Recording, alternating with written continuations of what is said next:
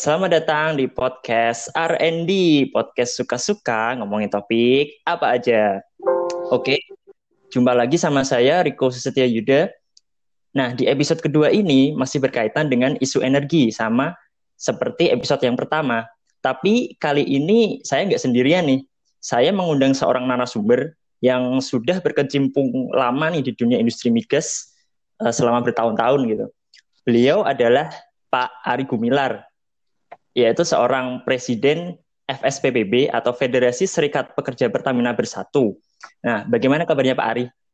Alhamdulillah baik. Salam sehat semua untuk semuanya. Ya, mantap. Nah, jadi Pak Ari Gumilar ini selain sebagai profesional di PT Pertamina Persero, juga memiliki peran untuk mengkawal kebijakan-kebijakan pemerintah dan perusahaan. Dalam hal ini, pengelolaan energi nasional, salah satunya yaitu sektor migas. Nah, hmm. Kali ini kita akan bahas nih topik yang akhir-akhir ini sering menjadi perbincangan dan pertanyaan orang-orang Indonesia, yaitu terkait harga BBM. Apalagi hmm. ketika sebelumnya minyak dunia ini sempat turun, bahkan uh, waktu itu ya bulan April WTI sampai minus saat uh, pandemi ini. Nah, kenapa sih harga BBM kita juga ikut turun? Nah, walaupun sekarang ini harga minyak dunia mulai merangkak naik, terakhir saya cek itu kemarin per 5 Juni WTI udah menyentuh 37 US dollar per barrel dan Brent sekitar 40 dolar per, per barrel. Nah, tapi sebelum bahas soal itu dulu, kita perlu mengedukasi uh, para pendengar dulu yang mungkin awam soal ini, Kang. Hmm. Jadi tentang uh, dasar pemahaman harga minyak dunia. Hmm. Nah, yang sebenarnya uh, faktor yang mempengaruhi harga minyak dunia apa aja sih, Kang? Oh ada cukup banyak ya yang bisa mempengaruhi harga minyak dunia. Jadi okay. kalau kita kelompokkan jadi yang fundamental yang memang kaitannya dengan migas dan non fundamental kaitannya dengan faktor-faktor yang tidak terkait langsung dengan migas. Okay. Ya, misalkan di kita lihatlah dari faktor yang paling fundamental mungkin untuk eh, penetapan harga itu dari permintaan. Ini mm. back bisnis, supply dan demand gitu kan. Ketika yeah. ketika permintaan naik, otomatis harga akan naik. Ketika yeah. permintaan turun, harga akan turun. Sama halnya juga dengan pasokan. Kalau pasokannya mm. lebih, harga pasti turun. Tapi kalau pasokannya kurang, pasti rebutan nih orang. Yeah. Okay. Makanya harga juga bisa naik. Nah, pasokan minyak ini itu juga ada yang dari OPEC ataupun ada juga yang dari non OPEC. Ya, mm yang ada non, non OPEC yang tidak masuk di tidak masuk di OPEC ini ada Rusia, ada Kanada itu kan tidak masuk di OPEC. Ya. Kemudian ada faktor-faktor biaya produksi. Ya, faktor biaya produksi. Seperti kita tahu yang di tahun 2013 2014 ya, ketika harga minyak hmm. top jatuh itu karena ternyata di Amerika ditemukan shale oil yang ya. biaya produksinya murah gitu. Akhirnya hmm ini juga harga juga ikut murah. Kemudian stok minyak dunia ini juga juga termasuk stok minyak Amerika ini juga bisa mempengaruhi harga minyak. Kemudian ya ada kapasitas produksi dan juga cadangan di OPEC. Kalau OPEC punya cadangan yang besar sama itu juga akan mempengaruhi harga. Tapi ada hal-hal yang tidak fundamental juga yang tidak terkait langsung dengan minyak. Ya misalkan nilai tukar rupiah, eh, nilai tukar okay. dolar. Dolar e, menguat, melemah itu akan sangat berpengaruh terhadap eh, harga jual minyak juga. Kemudian pasar berjangka. Nah ini yang kemudian terjadi di bulan April kemarin, ketika hmm. ada trader yang memang sudah punya komitmen untuk ngambil eh, produk di sebuah lapangan, ternyata permintaan turun, ya kan? Nah ini juga akhirnya daripada dia gagal narik, gagal ngambil, akhirnya dia jual dengan harga semurah-murahnya supaya nggak kena penalti di eh, ladang atau di lapangan. Ada juga geopolitik. Nah, geopolitik juga sangat mempengaruhi harga minyak. Ya contohnya di Somalia gitu kan. Di situ ada ada eh, apa perompak yang sangat terkenal. Sehingga minyak-minyak yang mau keluar dari Teluk Persia itu harganya pasti mahal-mahal walaupun mungkin secara eh, apa namanya secara crude assay-nya, secara komposisi bahan bakarnya yang ada itu yeah. tidak baik. Nah itu juga sangat mempengaruhi. Ada hal lain juga cuaca. Cuaca okay. ini sangat berpengaruh juga ya terkait dengan pengiriman atau pendistribusian uh, minyak mentah, terutama yang di, di yang pakai kapal itu. Ya. Yeah. Nah, kalau misalkan pengirimannya karena cuaca buruk bisa lebih lama, ini juga akan membuat harga lebih mahal juga. Yeah. Sama gangguan operasional, gangguan operasional juga sama ini. Ini juga akan mempengaruhi harga minyak di dunia ini. Yang hmm. paling nyata mungkin kalau di kita ini di di Indonesia lah sebagai cerminan. Kalau yeah. kita kan punya enam kilang yang beroperasi. Yeah. Nah kalau salah satu kilang ini ternyata ada gangguan operasional, itu harga BBM, harga minyak di Singapura itu otomatis naik. Hmm, nah itu juga itu juga mempengaruhi pengaruh dari eh, faktor-faktor yang mempengaruhi harga minyak. Dan mungkin banyak, masih banyak hal lagi yang bisa mempengaruhi, termasuk keputusan-keputusan politik juga akan mem, akan mempengaruhi eh, bagaimana kecenderungan harga minyak yang ada di dunia. Oke, tadi yang apa menyangkut soal kilang ya sebenarnya produksi kilang kita tuh sekarang berapa sih, Kang? Produksi kilang kita, kilang Pertamina yang dimiliki oleh Pertamina di Indonesia ini totalnya ada satu juta lima puluh barrel. Hmm, satu juta lima puluh ribu barrel. Kapasitas okay. pasang. Kapasitas hmm. pasang seperti itu. Namun karena kilang kita juga punya program optimasi, ya. Yeah. Optimasi itu mengambil titik optimum karena kadang-kadang kitaran di atas uh, sesuai dengan kapasitas terpasang justru hmm. malah bisa menimbulkan kerugian. Dan ketika kitaran di dalam uh, kapasitas optimum, kilang kita saat ini rata-rata beroperasi sekitar 900 ribu barrel per hari. Hmm, Oke, okay. berarti kalau apa namanya konsumsi kita yang sekarang berapa 1,7 barrel per hari ya. pasti bakal impor besar-besaran ya, ya untuk memenuhi konsumsi kita itu. Ya, karena nah, kan tidak se hmm? 900 ribu barrel pun tidak seluruhnya terkonversi menjadi BBM. Oh iya iya. Hmm. Ada jadi petrokimia juga ada ya. jadi petrokimia seperti di Cilacap, hmm. ada yang menjadi pelumas, ada yang menjadi uh, cooker, ada yang jadi aspal. Oke, ya benar sekali. Nah, uh, tadi kan Akang udah menyebutkan kalau salah satu apa namanya yang menyebabkan anjlok harga minyak dunia adalah oversupply dari shale oil atau shale boom. Hmm. Kemudian sebelumnya tahun 2008 itu ada resesi global. Hmm. Dan uh, recovery-nya untuk menjadi normal kembali itu agak lama ya, uh, bertahun-tahun gitu. Yeah. Nah, menurut Kang Ari, uh, apakah pengaruh pandemi COVID-19 ini juga bakal demikian terhadap harga minyak dunia? Ah, uh, kalau kita lihat sebetulnya harga minyak dunia ini kan tiba-tiba kemarin kan, ketika mm. pandemi COVID ini sudah ternyata meluas sampai di seluruh dunia dan hampir sebagian besar negara yang terkena dampak COVID kala itu langsung melakukan uh, lockdown wilayah, melakukan lockdown di di negaranya masing-masing.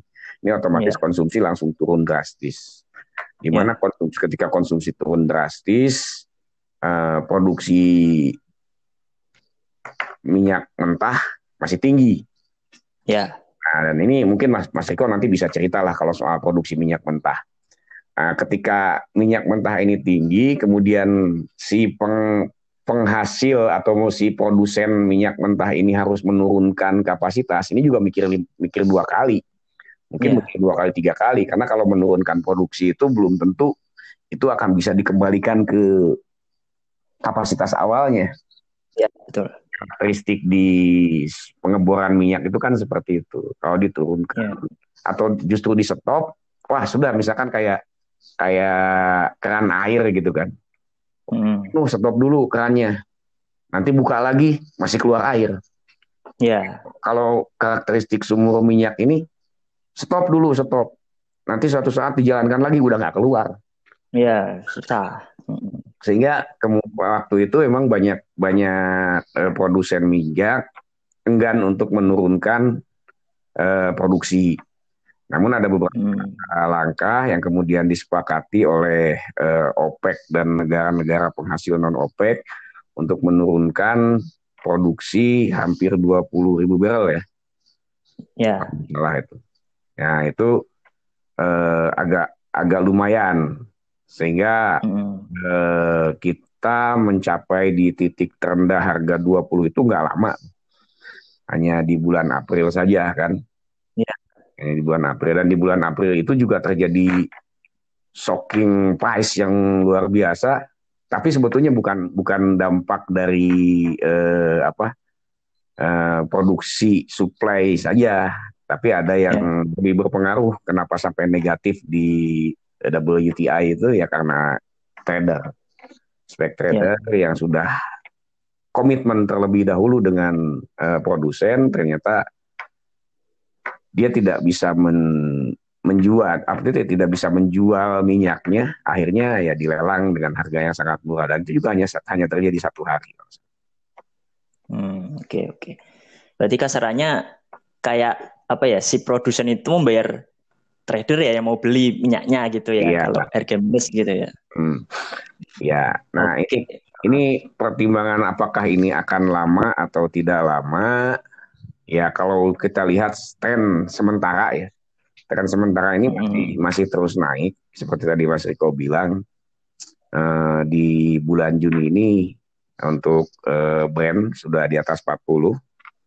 Jadi yeah. katanya mudah-mudahan sih masih masih cenderung apa menuju normal tapi kita belum lihat apakah ini kondisinya sudah normal atau tidak karena kelihatannya ketika new normal atau ketika kondisinya sudah betul-betul normal artinya mm -hmm. sudah tidak ada pandemi lagi yeah. normalnya tuh nggak kembali ke sebelum pandemi ya yeah, yeah. normalnya itu tidak kembali ke sebelum pandemi mungkin sedikit di bawah di yeah. bawah uh, di bawah pada saat sebelum pandemi. Nah ini juga tentunya uh, ada ada implikasinya juga seberapa lama ini akan bisa uh, apa bertahan recover. Sebetulnya ya normalnya nyamannya nyamannya buat uh, industri hulu migas itu hmm. harga minyak di kisaran 60. Ya, ya, oke, okay, oke. Okay. Nah, uh, tadi kan juga nyinggung nih tentang uh, produksi hulu. Kalau yang sepengetahuan saya itu untuk biaya produksi hulu kan sekitar 19 US dollar yeah. per barrel ya. Mm -hmm. Nah, saya penasaran nih uh, agak susah ya mencari referensi tentang biaya pengolahan kilang minyak kita sendiri itu berapa. Kemudian uh, ditransportasikannya pasti beda-beda ya. Nah, yeah. itu hitungannya gimana sih, Kang? Ya. Kalau dari satu tempat ke tempat lain pasti beda-beda. Ya, memang beda-beda. Untuk masing-masing kilang juga berbeda-beda biaya produksinya itu. Ya, biaya produksinya itu beda-beda. Untuk yang eh, apa namanya kompleksitas indeksnya lebih hmm, tinggi okay. itu mungkin eh, biaya produksi ya biaya kos kos produksinya juga lebih tinggi. Tapi eh, marginnya bisa lebih besar. Nah, hmm, okay, kilang-kilang kita ini dengan rata-rata Nelson kompleksitas indeks eh, 5, sekian persen gitu ya untuk seluruh kilang di Pertamina. Hmm. Biaya produksinya ada di kisaran 1,2 sampai 1,6 US dollar per barrel. Oh, oke okay, oke. Okay. Nah, dan itu pun sebetulnya 70 persen itu energi 70 okay. 80 persen itu itu untuk untuk pemakaian energi untuk on use. Nah, okay. jadi di eh, apa namanya penyediaan utilitas untuk steam, kemudian untuk hmm. ada fuel yang dibakar di boiler, ada fuel yang dibakar di furnace. Itu 70 70 okay. sampai 80 persen itu untuk energi. Nah, selebihnya baru biaya-biaya lain seperti maintenance, kemudian ongkos pegawai dan sebagainya. Oke. Nah ini kita mulai masuk ke topik utama kita nih. Hmm. Uh, Sebenarnya gimana sih formula penentuan harga BBM di Indonesia?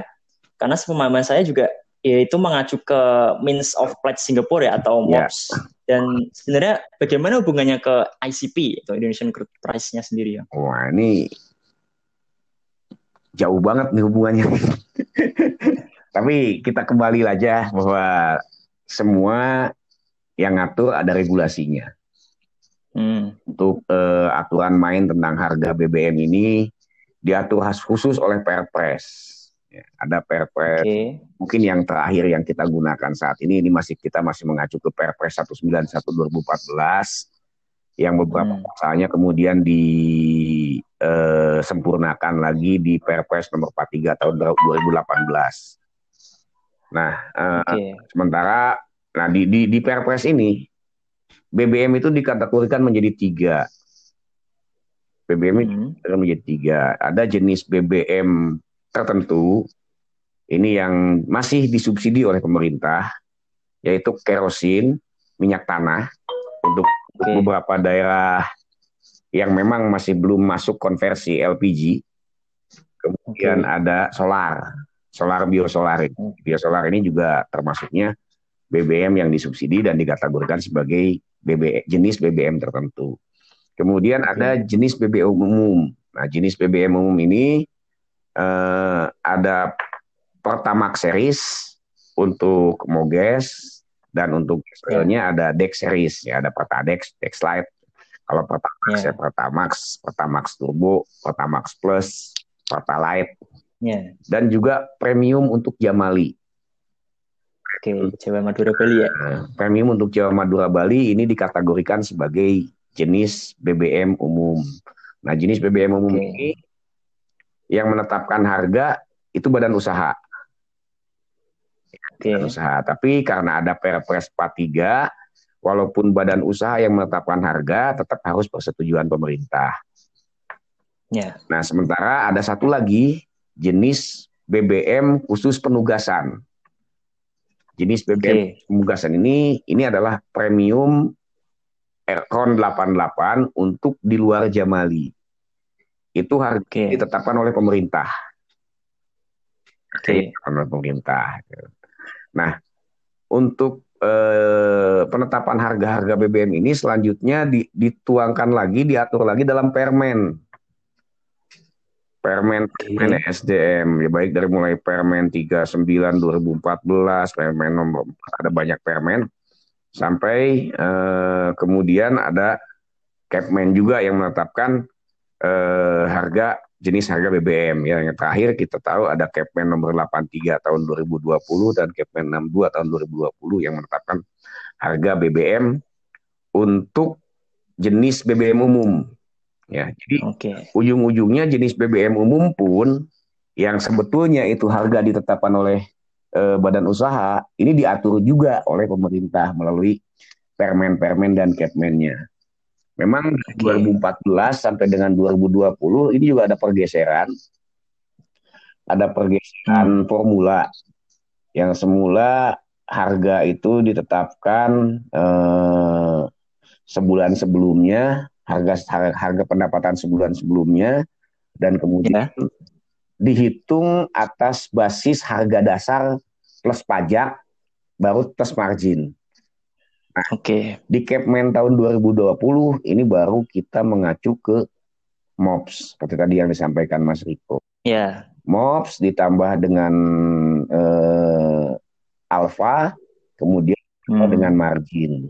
Nah, ini margin untuk eh, badan usaha gitu. Inilah yang yeah, yeah. yang menyebabkan eh, sebetulnya balik-balik lagi. Ini jadinya harga BBM untuk jenis bahan bakar umum pun ini diatur oleh pemerintah. Nah, oh ya. Okay, walaupun okay. sebetulnya di Perpresnya dikatakan bahan bakar umum itu yang menetapkan harga badan usaha. Tapi karena dikunci hmm. oleh Permen dengan maksimum margin dan ada formulanya ya badan usaha juga tidak ikutin dari situ. Yeah. Gak bisa suka-suka lah gitu kan. Ya, ya, oke. Okay. Itu berarti nanti jadi apa namanya yang namanya ICP itu ya? Nah, itu yang BBM uh, eh, itu harga BBM. Untuk ICP sebetulnya berbeda lagi. Oh, berbeda. Beda lagi. Kalau ICP itu itu eh, apa namanya? Indonesian Crude Price. Itu untuk untuk eh, bahan bak eh untuk bahan bakar untuk penetapan harga crude oil Indonesia. Ya. Nah, harga crude oil Indonesia ini di, di yang yang diacu itu ada aduh saya lupa datanya. Ada 6 6 enam crude yang utama kalau nggak salah. Dan kemudian yang hmm. crude-crude yang lain dari berbagai lapangan itu direferen merefer ke enam crude tersebut. Nah, oh, okay, tersebut diambilnya adalah dari Dead Brand. Oh, oke okay, oke. Okay. harga Dead Brand seperti contoh misalkan yang yang kemarin agak-agak lumayan tinggi itu crude untuk eh, SLC ya untuk S, untuk Sumatera Light Crude yang dari hmm. yang dari Prokokan itu yeah, yeah. Uh, untuk duri duri crude sorry bukan SLC untuk duri crude okay. untuk duri crude itu brand plus alfanya alfanya ini 9 okay. US dollar kemudian satu lagi yang lumayan tinggi itu Banyurip Banyu hmm, pun yang cepu itu ya. Hmm, Banyu Urip cepu itu pun sama Dead Brand plus Alpha. Alphanya bisa sampai 11. Nah, yang lain-lain mengacu hmm. ke sana. Ya mengacu ke minyak-minyak yang utama tadi itu. Dan itu ditetapkan juga oleh SKK Migas.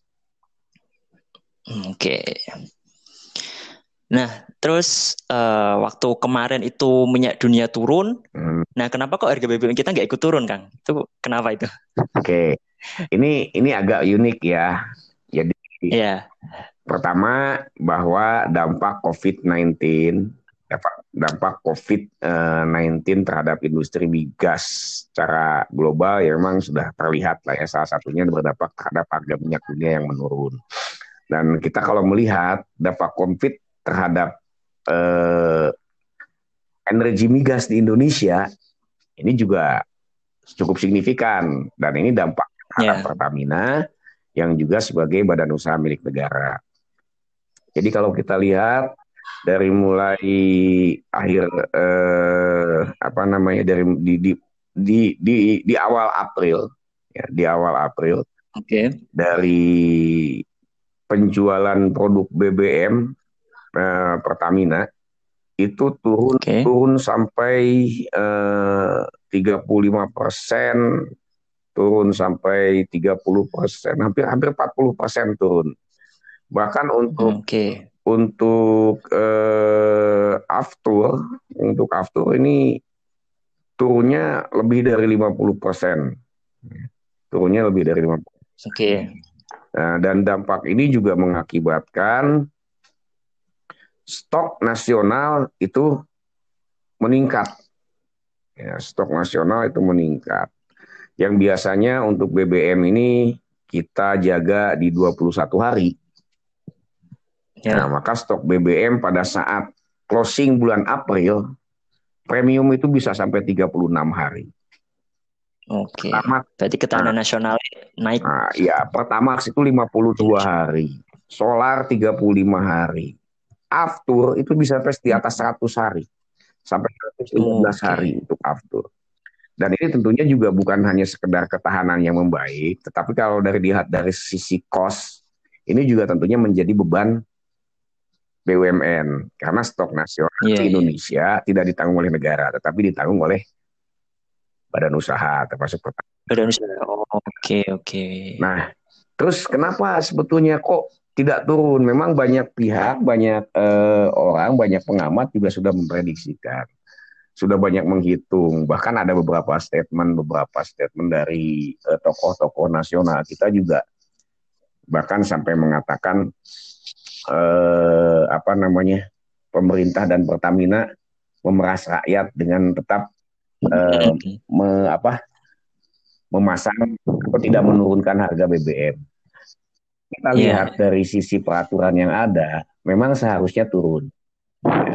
Dengan yeah. peraturan yang ada dalam artian kalau dengan dengan Capman terakhir ya Capman 62 tahun 2020 katakanlah itu yang menjadi acuan. Yeah.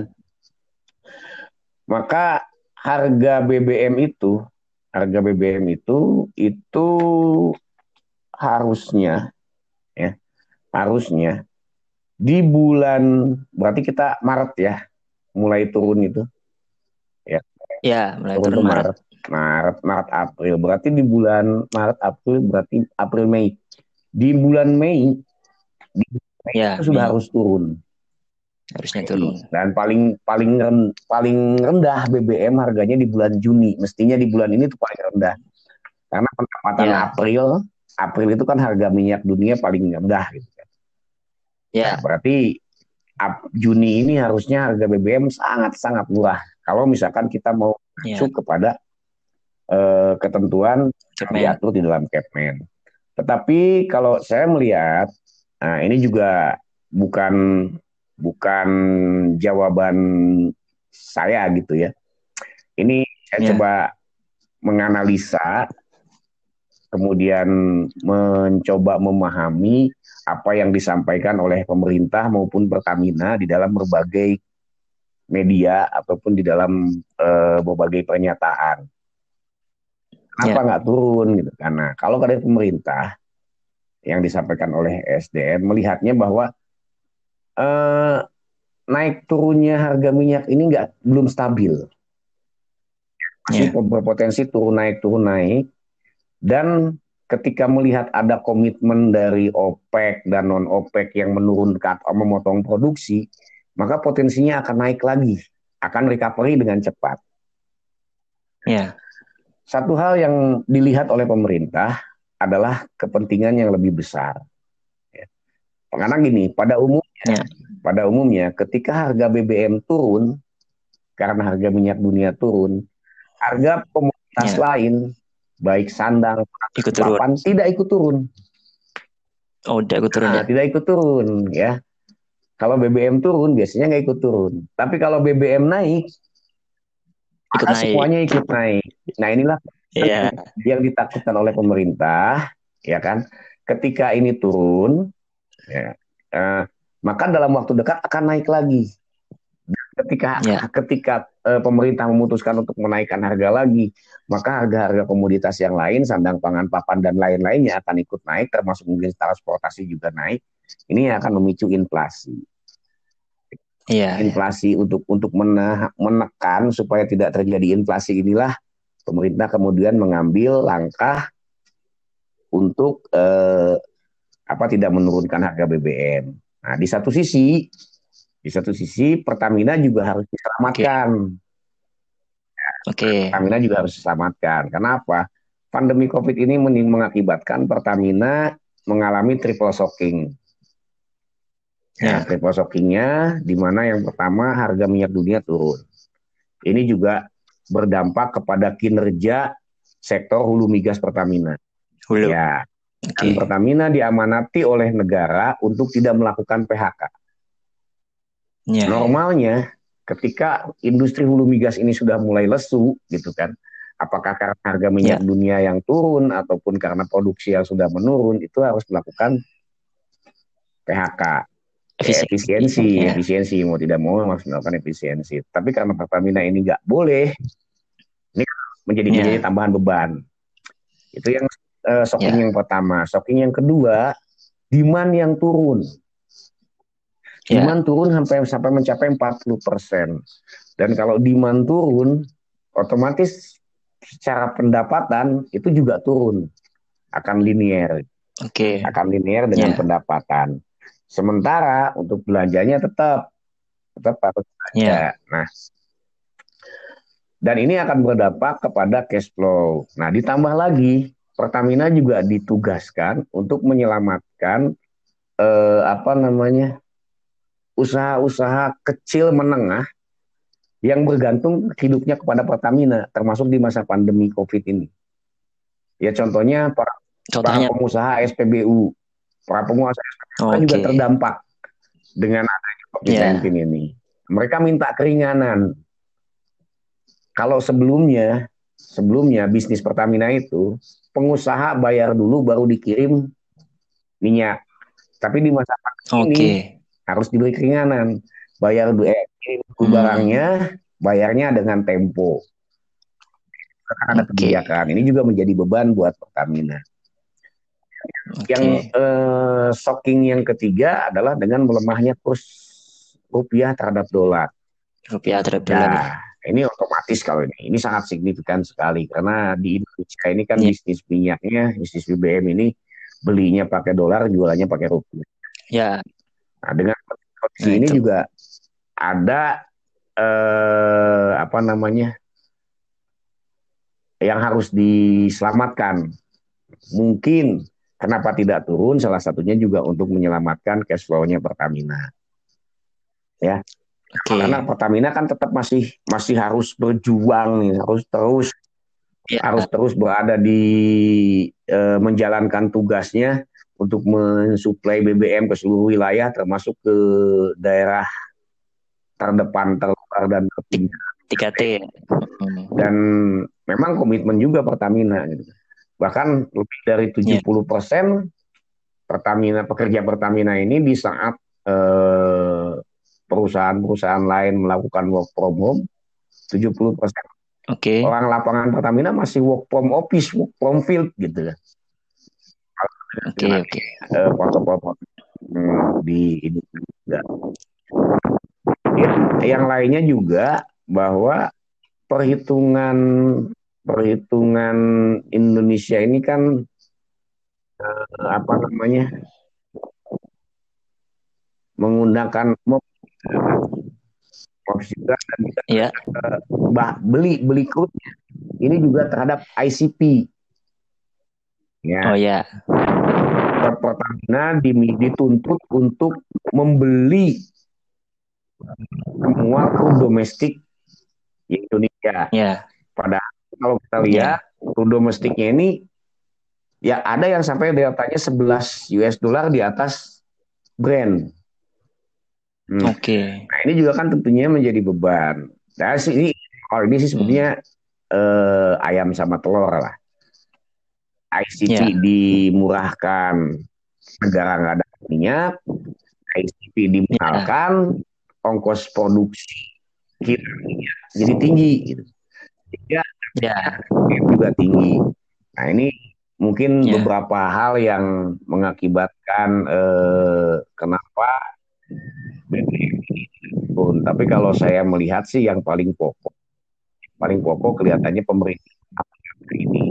Karena kalau Pertamina sudah sudah mengajukan proposal untuk menurunkan menurunkan harga BBM sesuai ketentuan.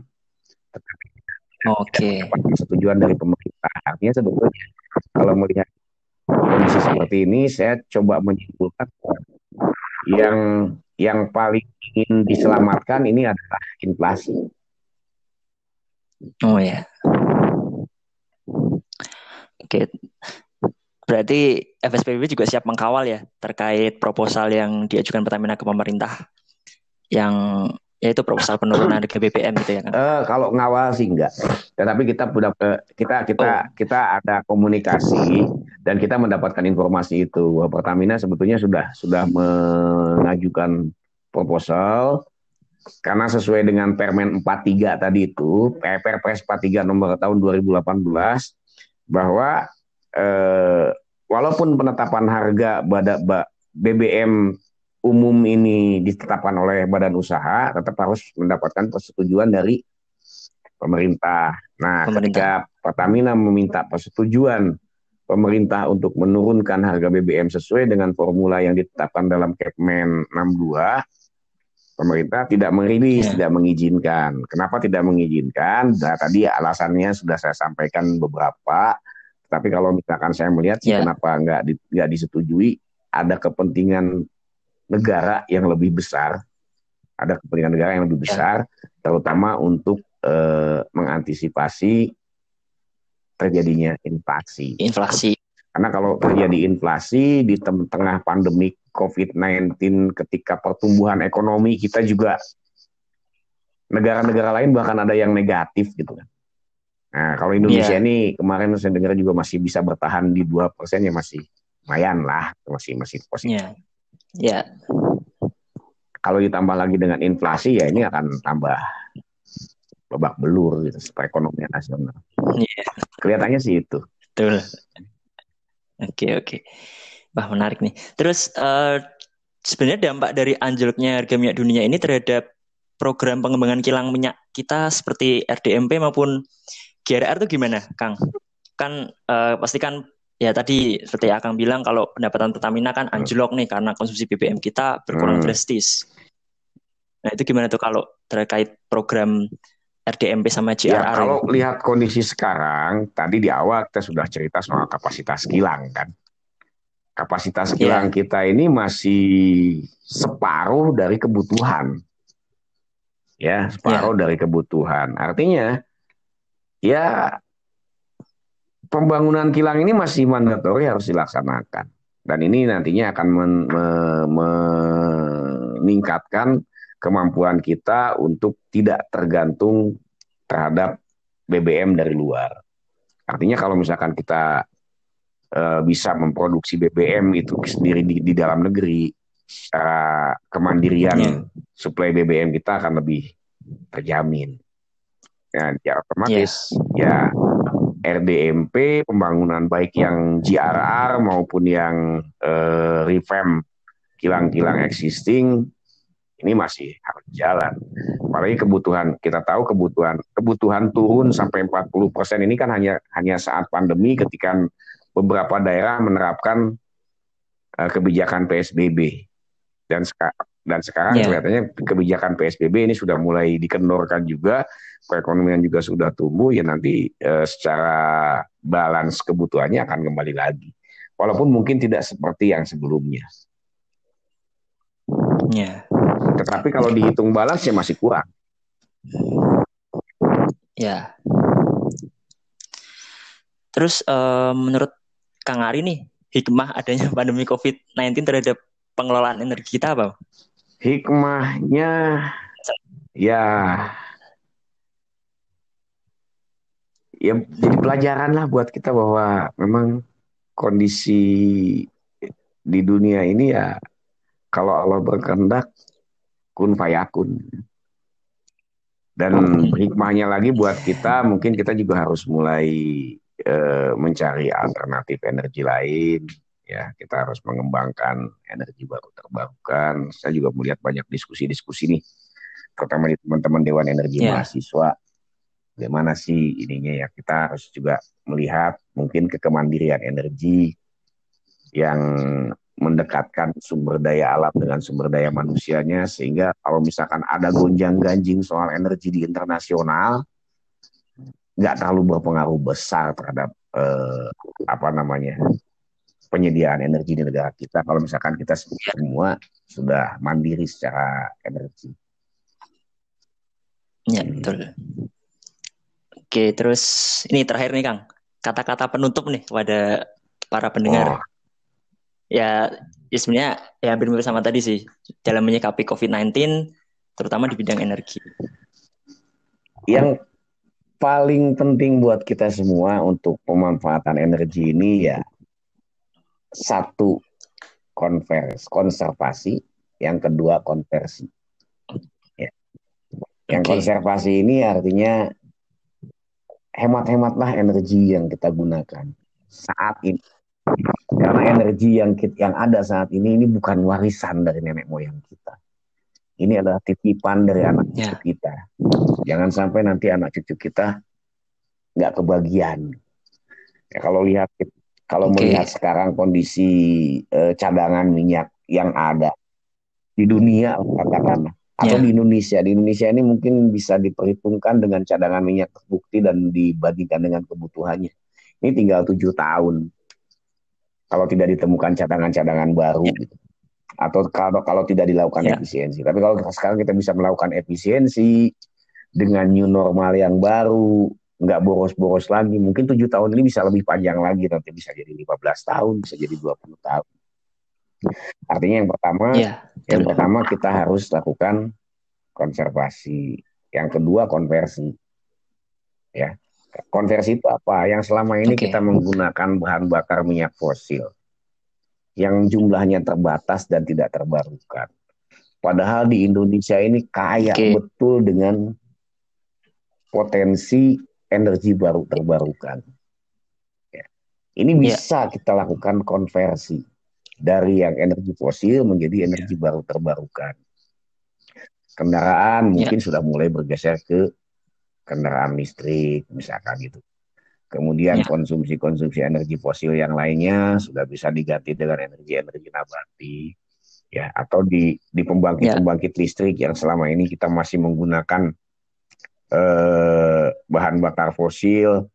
Ya listrik kita sekarang ya. coba kembangkan yang panel surya, tenaga air, mikrohidro sehingga bisa eh, mensubstitusi penggunaan-penggunaan minyak fosil. Dan kalau kita sudah bisa melakukan konversi seperti ini mungkin cadangan migas kita juga akan lebih panjang lagi umurnya.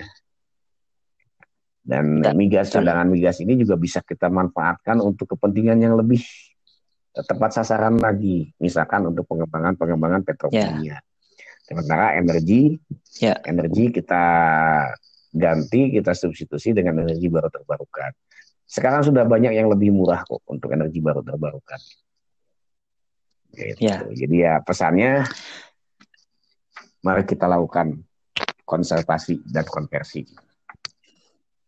Oke, siap, siap, mantap. Oke, uh, saya kira cukup sih Kang untuk apa namanya obrolannya Siap. malam ini. Jadi menarik sekali untuk uh, para pendengar biar tahu kenapa sih harga BBM kita nggak turun saat harga minyak dunia turun.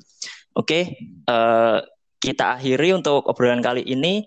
Jangan lupa untuk uh, dengarkan terus R&D podcast karena bakal akan bakal ada apa namanya podcast-podcast episode selanjutnya yang mungkin lebih menarik lagi dan Kang Ari ada IG Kang yang oh, bisa di follow ada at Ari iya, Guim, Guim, ya? Oke, jangan lupa follow IG saya juga at Rico S Yuda sama follow uh, IG-nya RND Podcast at RND Podcast 24. Oke. Oke. Oke, kita ketemu lagi di episode selanjutnya. Terima kasih Kang Ari atas waktunya di malam minggu ini. Saya ganggu nih. Siap, sukses selalu untuk R&D Podcast. Oke, terima kasih Kang. Ya, oke, ciao.